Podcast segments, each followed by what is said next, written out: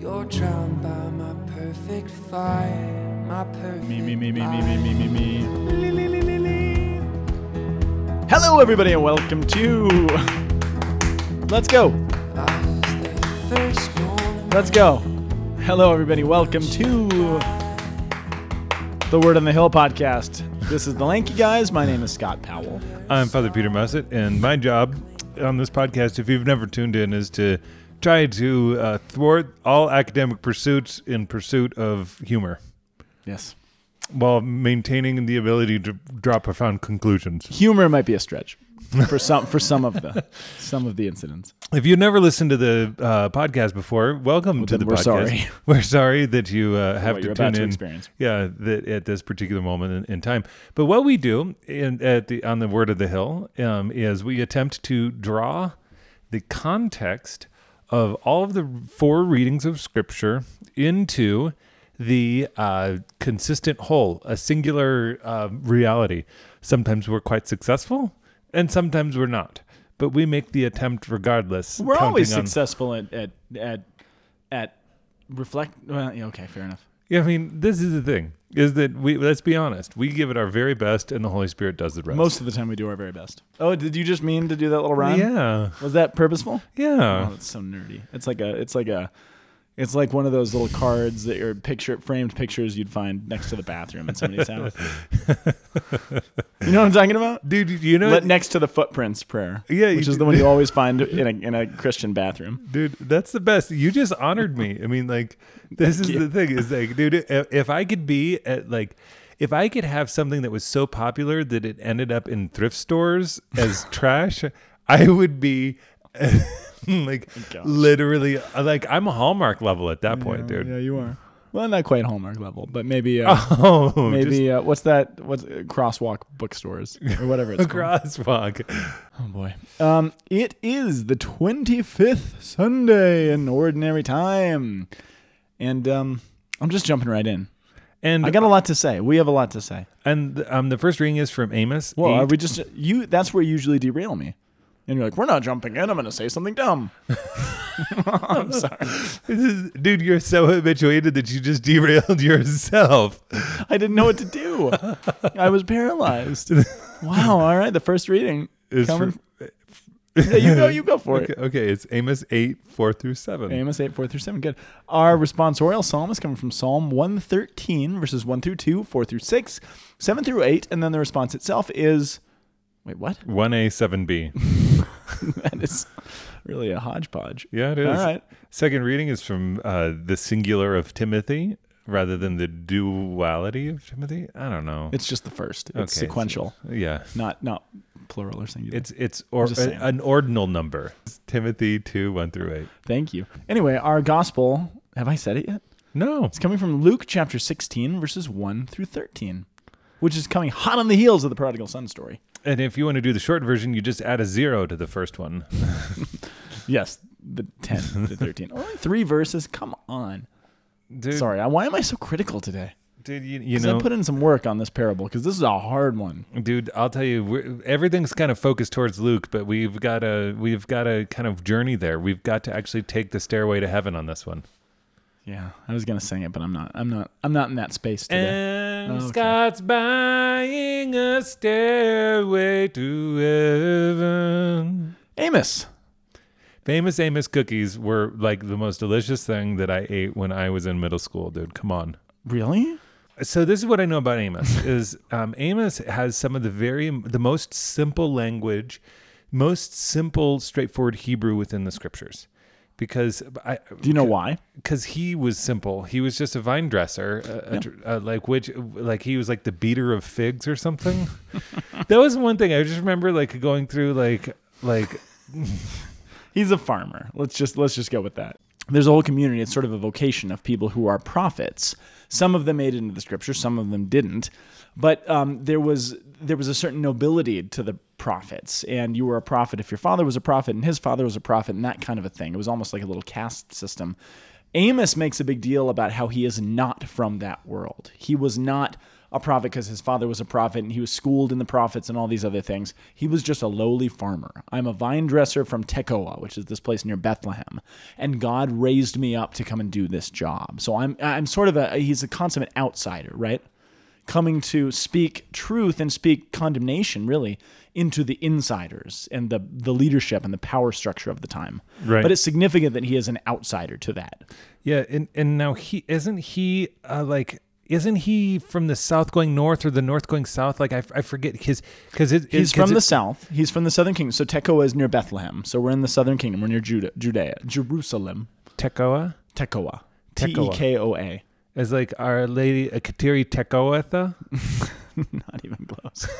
I like where you. I like where you're going though. Oh yeah, yeah. Um, But he's a prophet yet to the northern kingdom. He's he's he's kind of always put in the same um, time frame ish as Hosea, and he's juxtaposed with Hosea in some ways because Hosea gives all these warnings to the northern kingdom where there's a lot of hope. Amos doesn't seem to have much hope for them at all. It's pretty it's pretty devastating prophecies, right? He's yeah. supposedly, we're not sure, he's thought to be the earliest of the 12 written prophets. yeah, that's what I remember learning in seminary too. Yeah, yeah. Come back to me with all your heart. So what we're do- so the context we're dealing with. So he's from the south. He's coming to the north. Remember the northern kingdom. At one point they split off from the southern kingdom. Israel had the big civil war, and Amos's time in history is when the the northern kingdom is really flourishing. They're very powerful. They're very prosperous. They're very rich. They built their own temple. They built their own temple right in uh, Bethel, right, the king's sanctuary, to kind of counter the temple in the in the south, God's actual temple. They have their own, um, you know, uh, uh, calendar and feast days and priesthood and gods and temples and this whole structure, and it's going really well for them. They're powerful, they're rich, they're well thought of. The nation of Assyria is not quite a superpower yet. But soon, within the next um, couple, you know, decades, generation or so, they're going to be a superpower who comes and sweeps in and destroys, brutalizes the Northern Kingdom. And that's one of the things that Amos is warning them against. Don't let this power go to your head. You've become rich and fat and lazy and oppressive and everything else, and all you care about is your wealth, right? I was uh, I was thinking about how um how a couple of things that come to my mind um like the uh, Hunger Games. Okay. It's just like it's Yes, rich he is and the powerful. Amos is the Katniss Everdeen of the ancient world. that was that was the first image. There's your takeaway line Yeah, the the- podcast. but like doing it with such force and conviction Mm. that everybody's like, "What is going on with this guy?" And and then B, he speaks something that's true, and we know, but like he's really annoying. They really didn't like a famous Amos. most of the good prophets, I mean, all the prophets were good, but most of the good prophets, one way to tell if a prophet is really doing his job is if everyone hates him. You to know, be honest with you, because the word of God is tends to not be terribly popular. you know, there there's a certain paradigm within um, young priests that that can actually creep in as well. Yeah, I can see that. Whereas, like, the more you're mean, you disliked, the more to have- effective you are. You shouldn't seek to have your whole parish hate you. I know, and that and that's the problem. Is like you think, oh, if I'm re- if I'm preaching the word, then everybody's gonna like revolutionize. Right, right, right. But I, but like we're also draw, drawn into Jesus Christ. Like Yeah. this is actually this is this it is a it's a new age, and so But even look at like Mother Teresa. I mean, I'm thinking of Saint Mother Teresa now, who's just canonized what two weeks ago or something like that. yeah, And as her canonization drew up and was happening, like the whole world came out of the woodworks to talk about how terrible she is and she's awful and scandalous and hates the poor and all this stuff. And you're like, oh my gosh, what is going on here? But in a certain sense, that's that's a good sign there. The evil one's not happy that this that this holy one is being held up in esteem.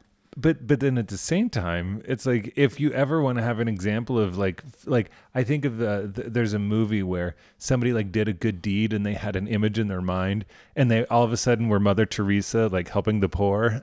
But that's the thing about it is that Mother Teresa for so long was just this. Oh, she's a real Mother Teresa. It's almost you know a idiom, idiomatic. yeah, yeah. Until the canonization came about, and then everyone's like, "Well, well, you know, she was actually." I don't know if you heard any of that stuff. I feel like No. people there was all sorts of stuff all. floating around and articles and TV things. It was on Facebook. It was all over, and it was exploding about all these people coming out of the woodworks talking about how terrible she was.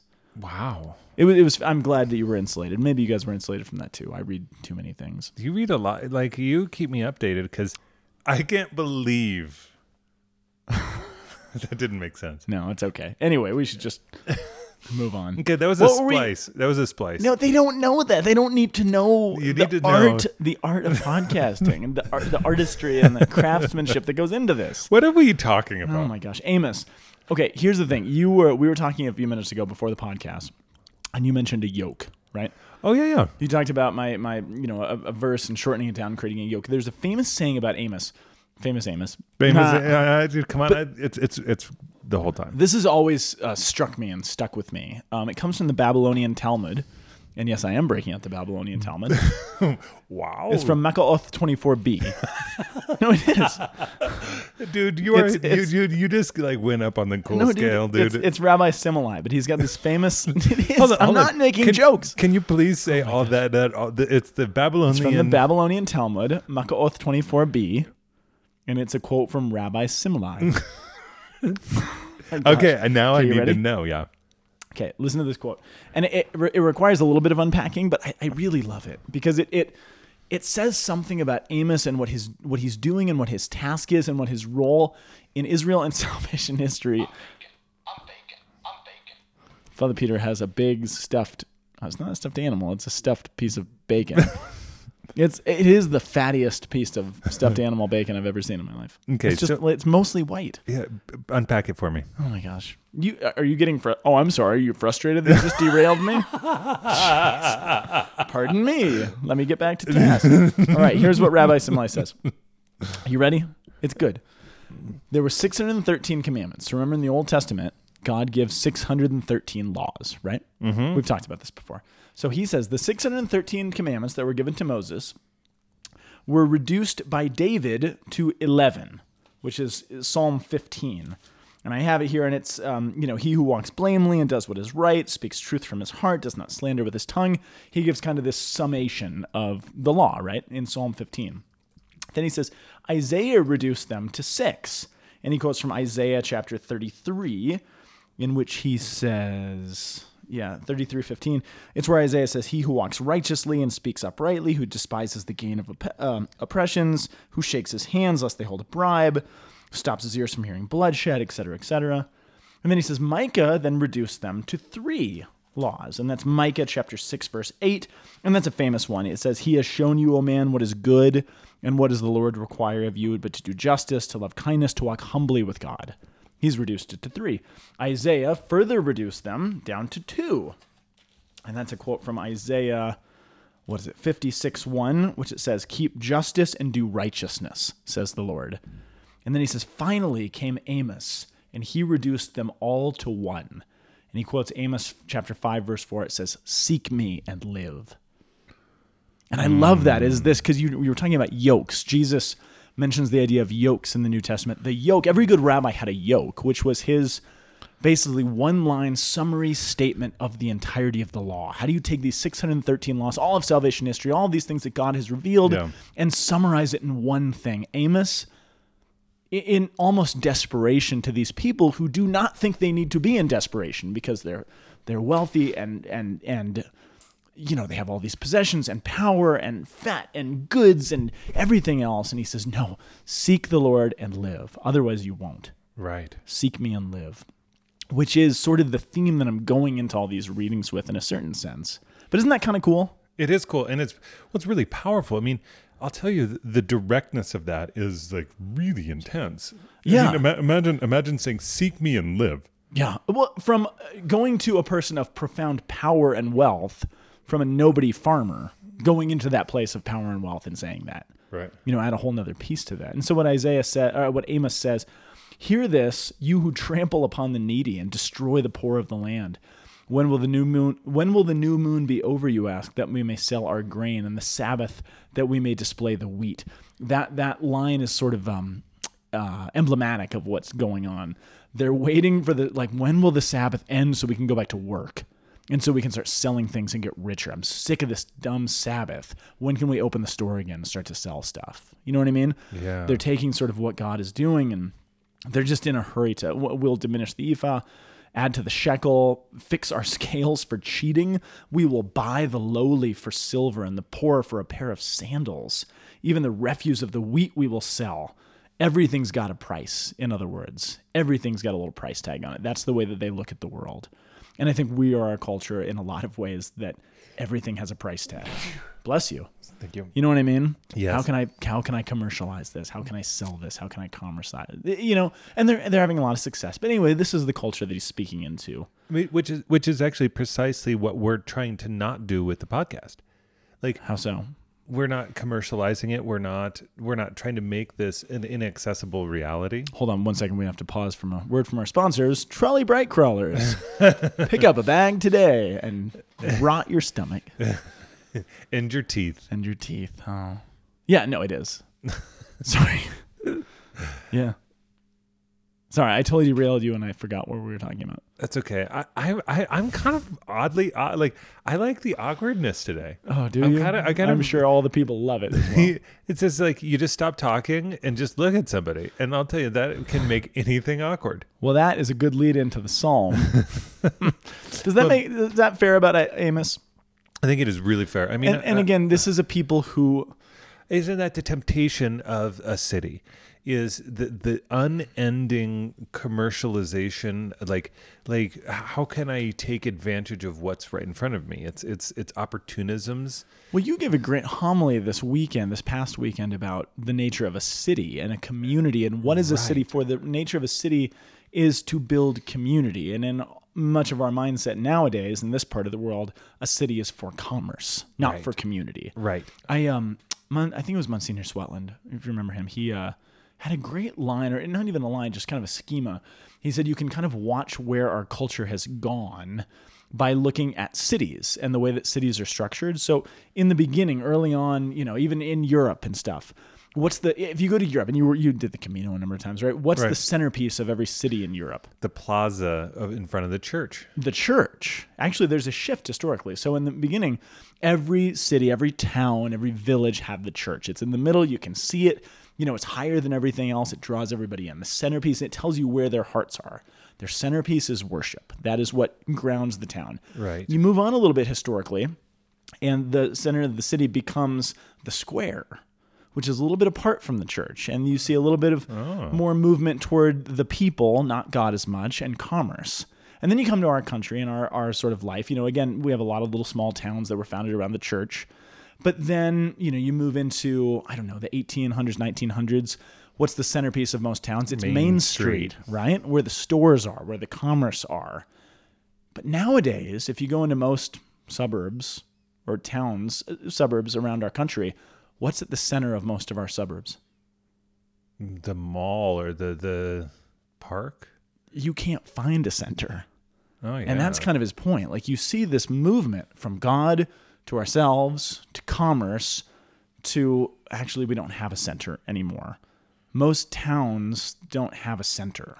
Most suburbs, you know, things like that. You can't find the centerpiece. It's just sort of this amorphous blob that keeps going. I wonder. It's if- interesting. I wonder if that's actually part of the issue with the the millennial move to the urban areas, to like Oh, I missed the courthouse was in there. I think that was step Yeah. two. Was the courthouse and sort of the law and civil civicness. dude i just it's so funny i just did a motorcycle trip from boulder to buffalo new york and B to B.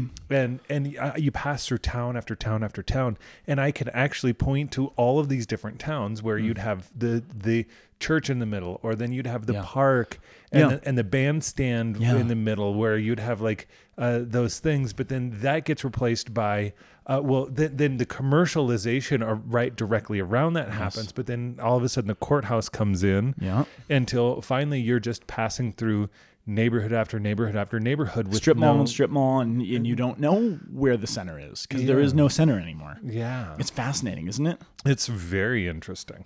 So anyway, that that being said, again, we get to Psalm 113. Praise the Lord who lifts up the poor. The, these readings are all about civicness and money. Civicness? I don't know if civicness is a word. Civility? Eh, not civility in the sense that we usually think about it, though. Like cities, civility. I know that that, was, that was a joke, actually. Oh, But it was a good one. Yeah, I mean, b- Hilarious. Uh, thanks. Awkward. But civicness and, and I can't think of a word. And and money. Right. Yeah. So the, the, the, the, the city. the polis. But not really the city, but the idea of us within the city, our life in in a city. Yeah, the kind of a thing. polis. Yeah, the polis perhaps. So then praise the Lord who lifts up the poor. And so the psalm is is reminding us as we live in the city, as we experience wealth, certainly in our culture, as the northern kingdom is experiencing this wealth, it's all happening at the expense of the poor. It's happening at the expense of humanity, right?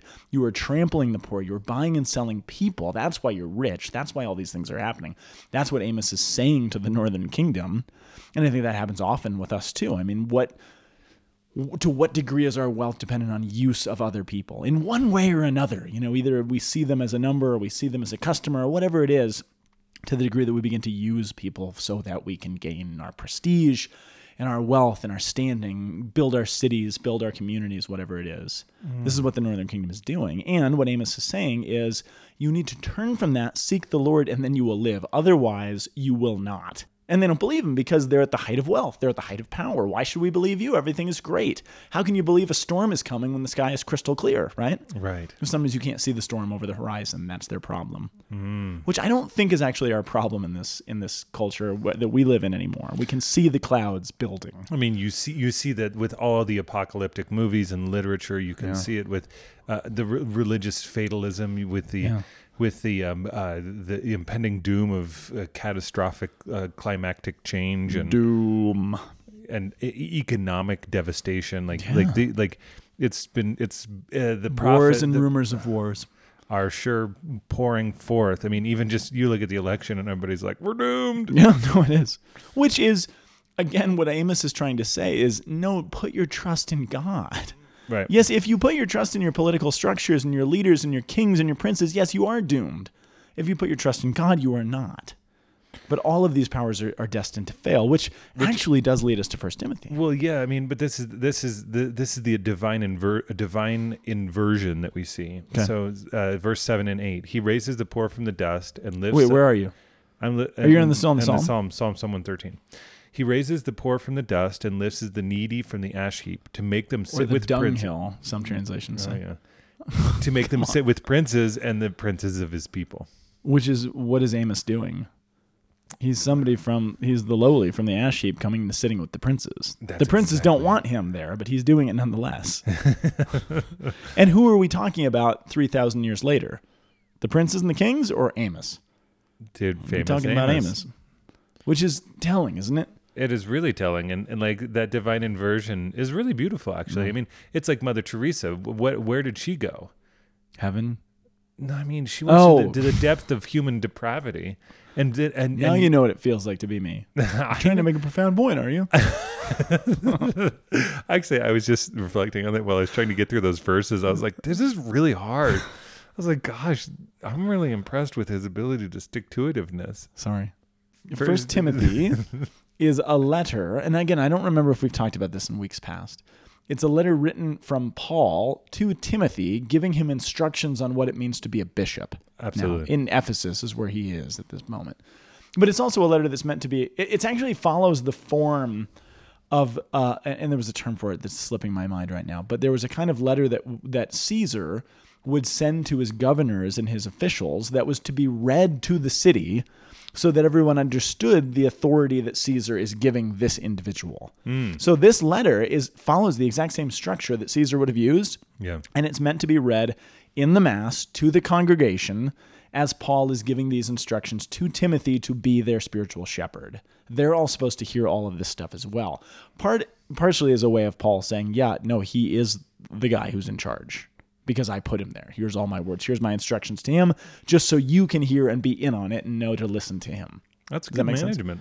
It is good management. It's a good it's a good way of doing it. Um, but what he says in this particular part is is a little bit shocking. Again, remembering that they're living now they're in Ephesus. That's where Timothy is. But again, this is part of the Roman Empire, and the church is about to and has slowly started to enter into one of the mer- worst persecutions the church had ever seen. And knowing that context and that backdrop should actually change the way we read this. So what he says is first of all, I ask that supplications, prayers, petitions, and thanksgiving be offered for everyone, for kings, and for all those in authority, that we may lead a quiet and tranquil life in all devotion and dignity. It's good and pleasing to God that our Savior, eh, eh, to God our Savior, who wills everyone be saved, that they all come to the knowledge of truth. For there's one God, one mediator, etc., etc. you can read this and be like, man, how naive is Paul? Man, let's just go and pray and hope for the best. And if we pray for our kings and our governors, then we'll live in peace and tranquility. Paul, don't you understand the culture we live in? Don't you understand the United States? Don't you understand the persecution that we face? Don't you understand anything? Well, yeah, he did because he lived in the midst of the most bloodthirsty empire the world had ever seen. Yeah, he gets it. And he's not some naive guy that's like, oh, Caesar really likes us. And if we're just nice to him, then he'll let us all live. No, Paul sees the persecution that's spreading all over the empire. Paul's concern is twofold. Number one, to remind the people, as bad as the empire gets, as bad as C- Nero's about to come to power, for Pete's sake. He might already be in power. I forget the timeline. Who, again, is a, he's so bloodthirsty. Right. But Paul is reminding them look, he is not in control, God is in control. So pray for him. Because we err and we and again I'm thinking about our political season. We err when we make human beings and our politicians into the enemy. The enemy is the enemy. The evil one is the enemy.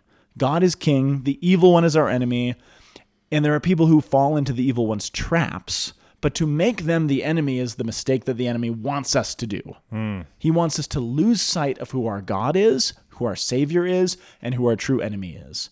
And he wants us to venomize each other. Venomize? Is that a word? Uh, yeah. Ooh, Enemyize. anyway, Dude, but, but you can read this and be like, Paul, don't you understand?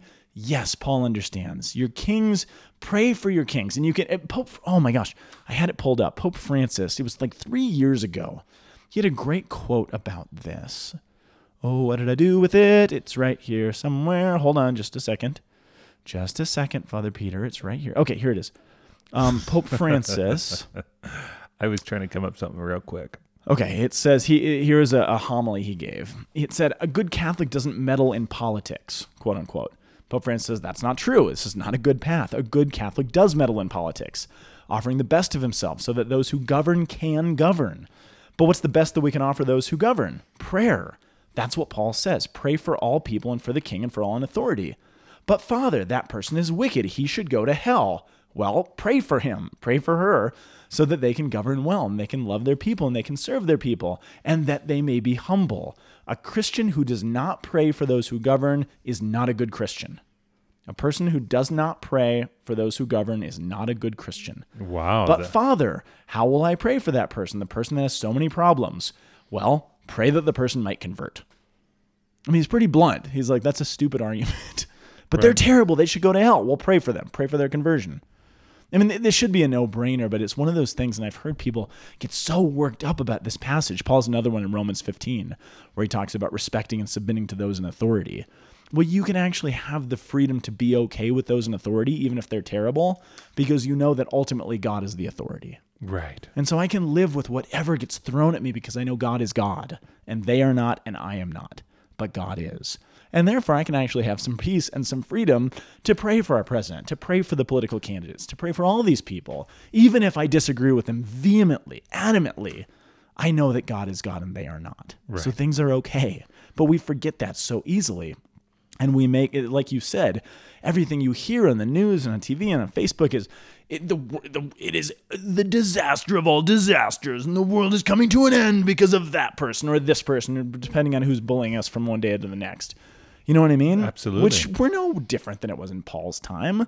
You, the Caesars were, were terrible. I mean, the bloodbath of the Christian faith. But then Tertullian comes and says, no, the blood of the martyrs is actually the seed of the church. God is not thwarted by people who come after his people. God is still God. Yep.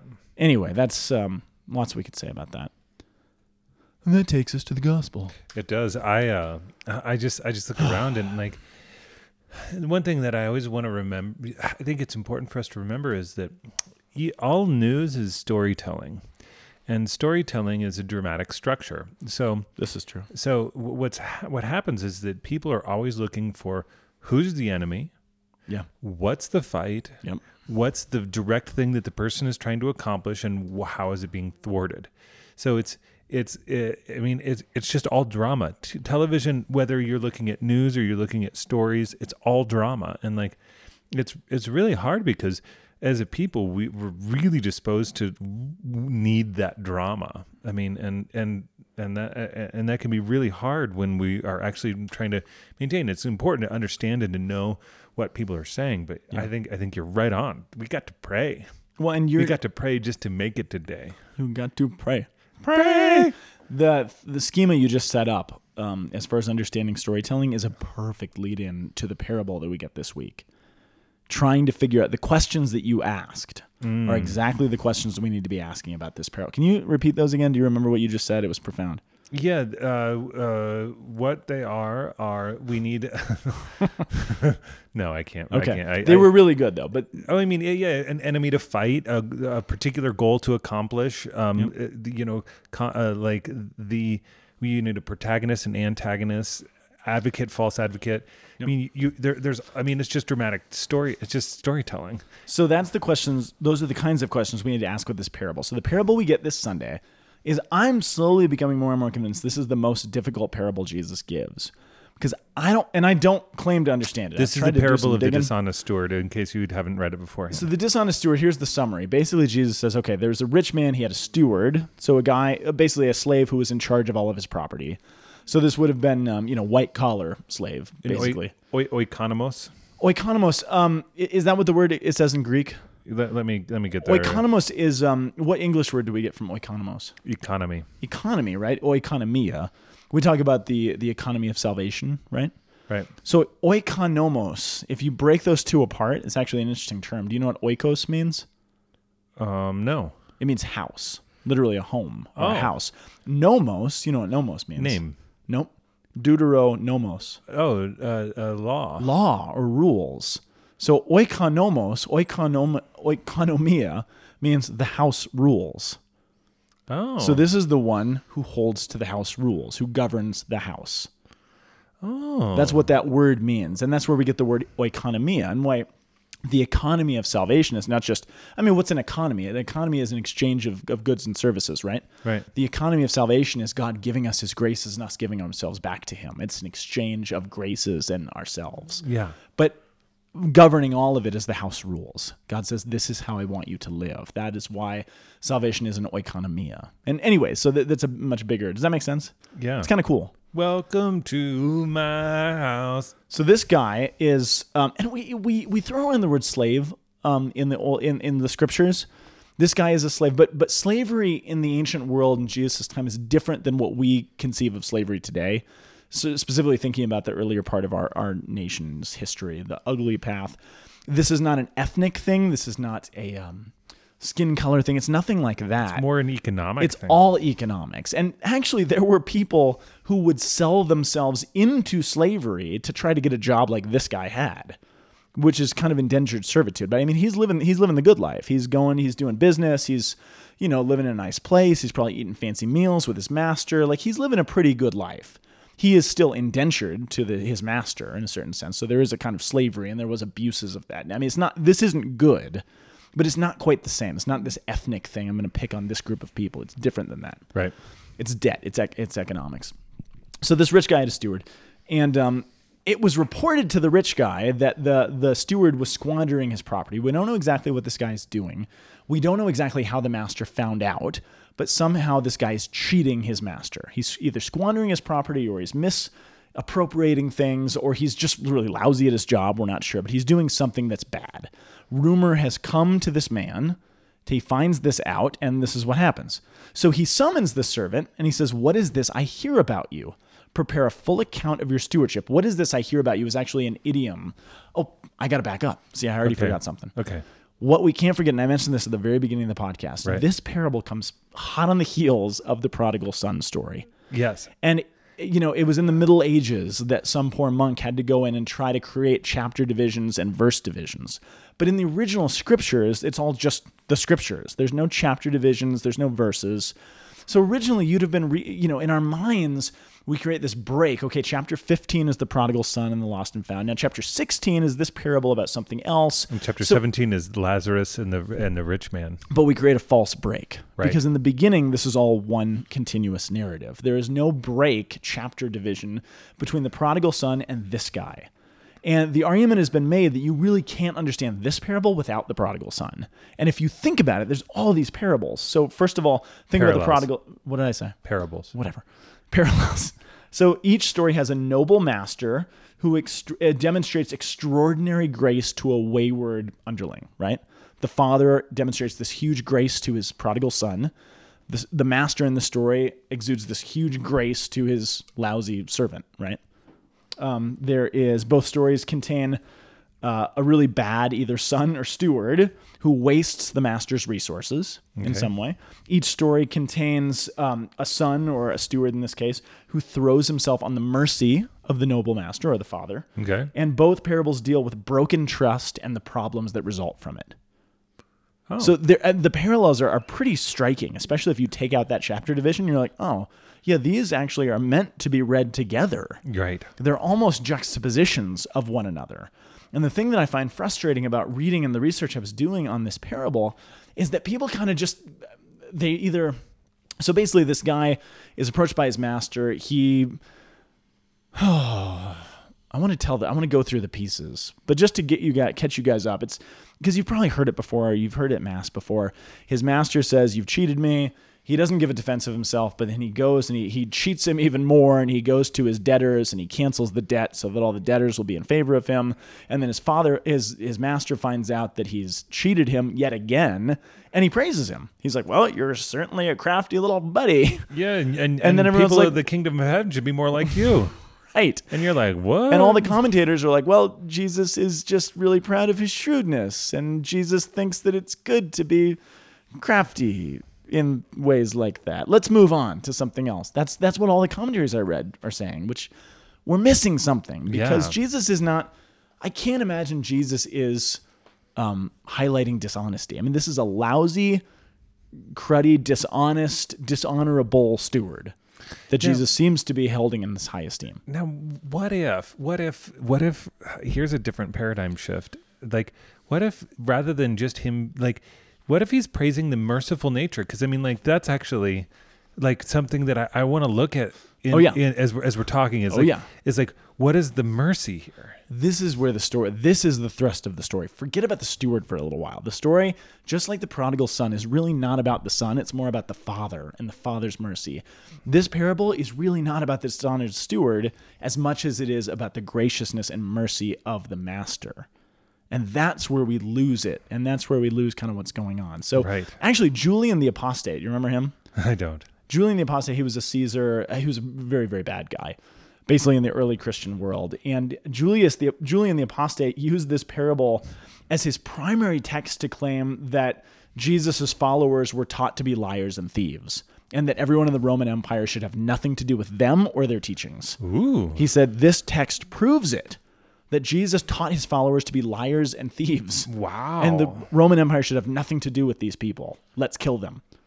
Which you can kind of see where he's coming from, 'cause right? Because you're like, this is a weird story. Yeah, I mean, because the, the, the, pieces are very strange. But I mean, So again, think of this as a, an appendix to the prodigal son story, and then what comes right after this parable is a, an, an appendix to it. right. So they need to all be taken together. Okay, so consider the story. To trifecta.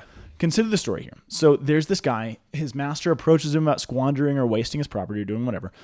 And he says, What is this I hear about you? Apparently, in the ancient world, this is it, it's idiomatic in the Middle East. There's Okay. an idiom about what is this I hear about you, which is basically the way that someone comes and tells someone that they're in big trouble or they're about to get fired or there's there's big trouble coming, right? So what is this I hear about you? He knows that something's up. Um, prepare a full account of your stewardship because you will no longer be my steward.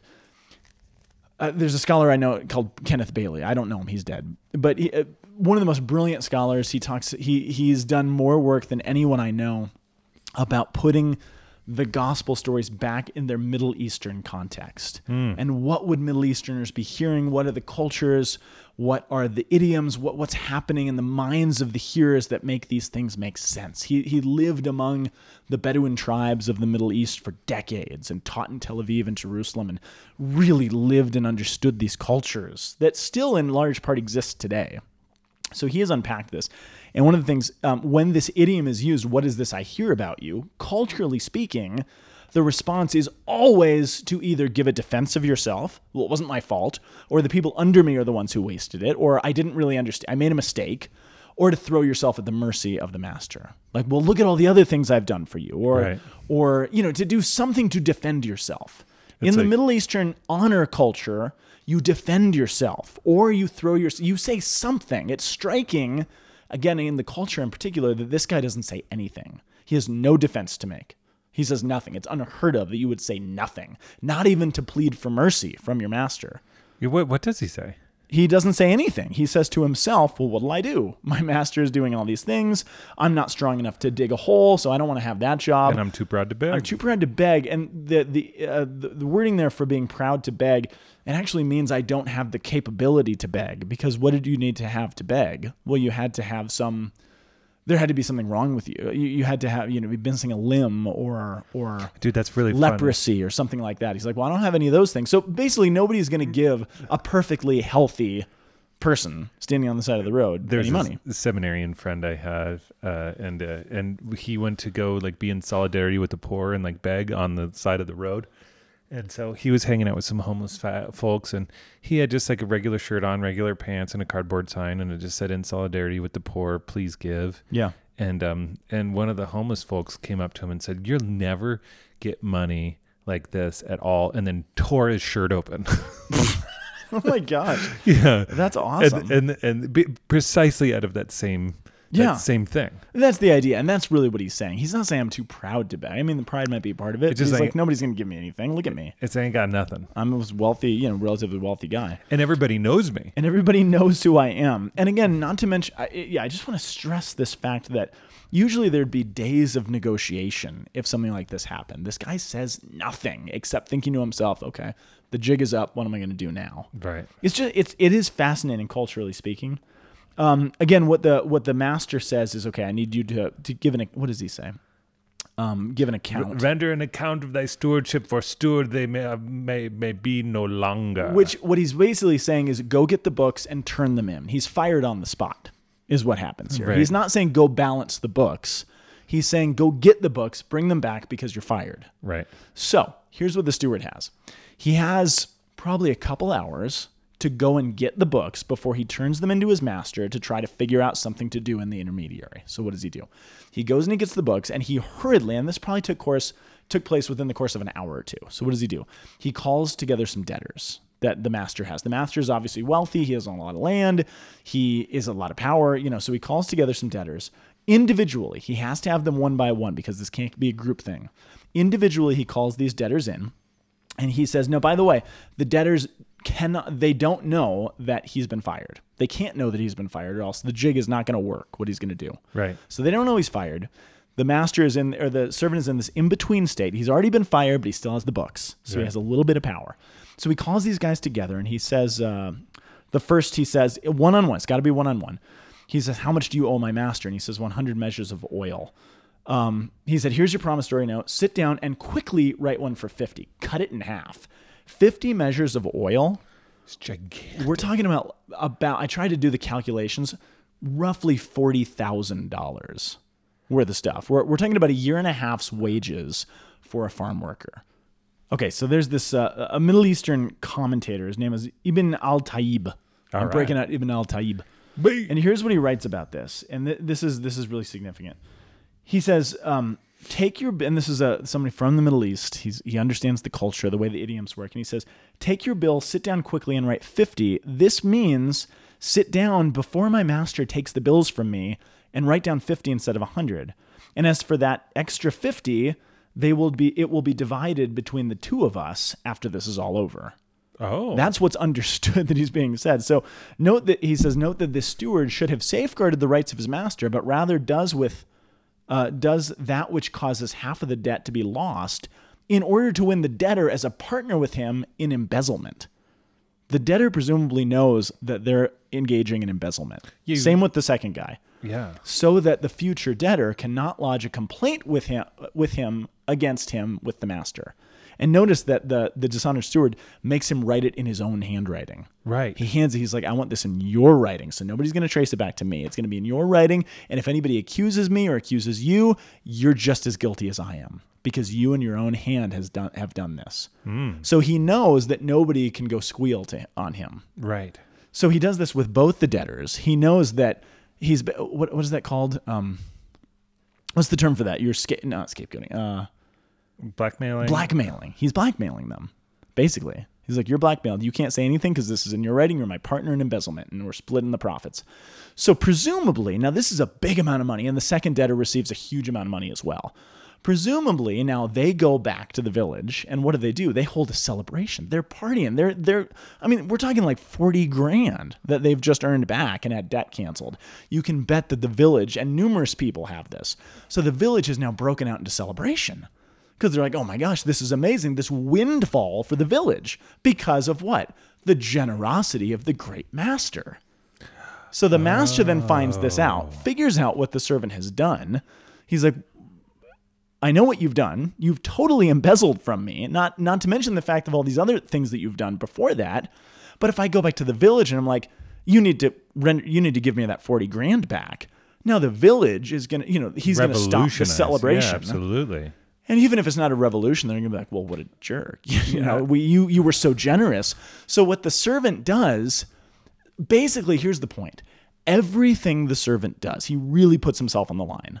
Everything he does is presuming upon the mercy and the generosity of the master. Hmm. He presumes that once he realizes the villagers are so excited and love and are so thankful for what the master has done, there is no way his master, knowing his master, would ever go back and take back the money because his master is too gracious for that. He's too merciful for that.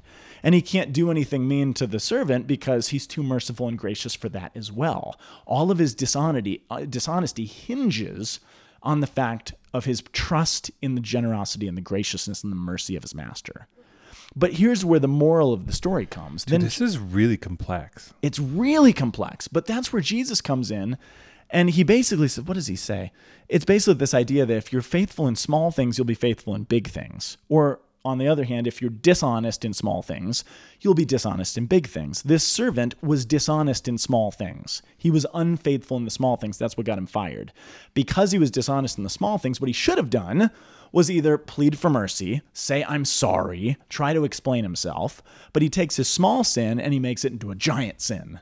He's dishonest in small things, so he's dishonest in big things. But again, the point is really not about the servant who's a slime ball.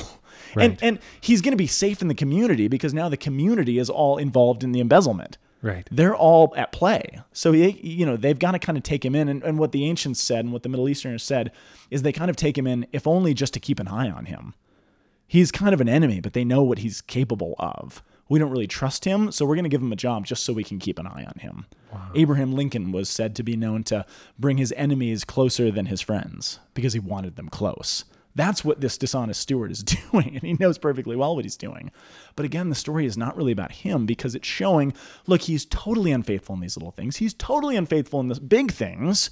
But the point of the story is not him, it's the graciousness and the mercy poured out by his father. And if this dishonor, dishonest slimeball of a steward can understand and act upon and risk himself for the graciousness and mercy of his master, what of us? Do we see our God who is merciful and gracious any less? Well, I think risk and faith are the same. So uh, They what- are. What, ends up happening is that, like, are we risking ourselves on the uh, the mercy of God and actually calling that down? But what I find so fascinating, Scott, is that in that that the, the the the master is the inverse of faithfulness and Yes. in the small and the large things because what you see Right. is here's this guy small sin turns into a big sin Right. his small mercy Yes. of just firing him, saying like no, turns into this gigantic mercy of the, of the whole town. And that's the that's the final point. Oh my goodness, Scott! I think that that is um, I think there's a really really rich penetration into this uh, into this uh, parable. I, I just keep on thinking about how how the application of the mind of the parable is the occupation of the wise, and I feel wiser having listened to this and, and engaged. And part of the reason Jesus uses parables is because he wants to confuse us. And in our confusion, he wants us to wrestle with it and struggle with it and try to find where the truth is. Yes, Otherwise, he would just say it right. God is merciful, period. No, he tells a narrative that he wants us to wrestle with for a while to understand what does that actually mean? Yes. What does that look like? Who am I? How do I fit into all this? So I encourage you guys to go home and wrestle over this. Yeah, and and uh, write promissory notes and, and do some embezzlement along the way. Absolutely, if you need to. All right, guys, Okay. we'll be no. Don't do embezzlement. No, we don't- Need this to is bad. it- Our lawyers are going to get mad at us. Yeah, yeah. We don't have any lawyers. Asterisks. All right, we will be back next week. Have a wonderful 25th Sunday at an ordinary time, and um, be merciful as your heavenly Father is merciful. Amen. The Word on the Hill is a production of the Aquinas Institute for Catholic Thought here in beautiful Boulder, Colorado. You can find us online at www.lankyguys.org. See you next week.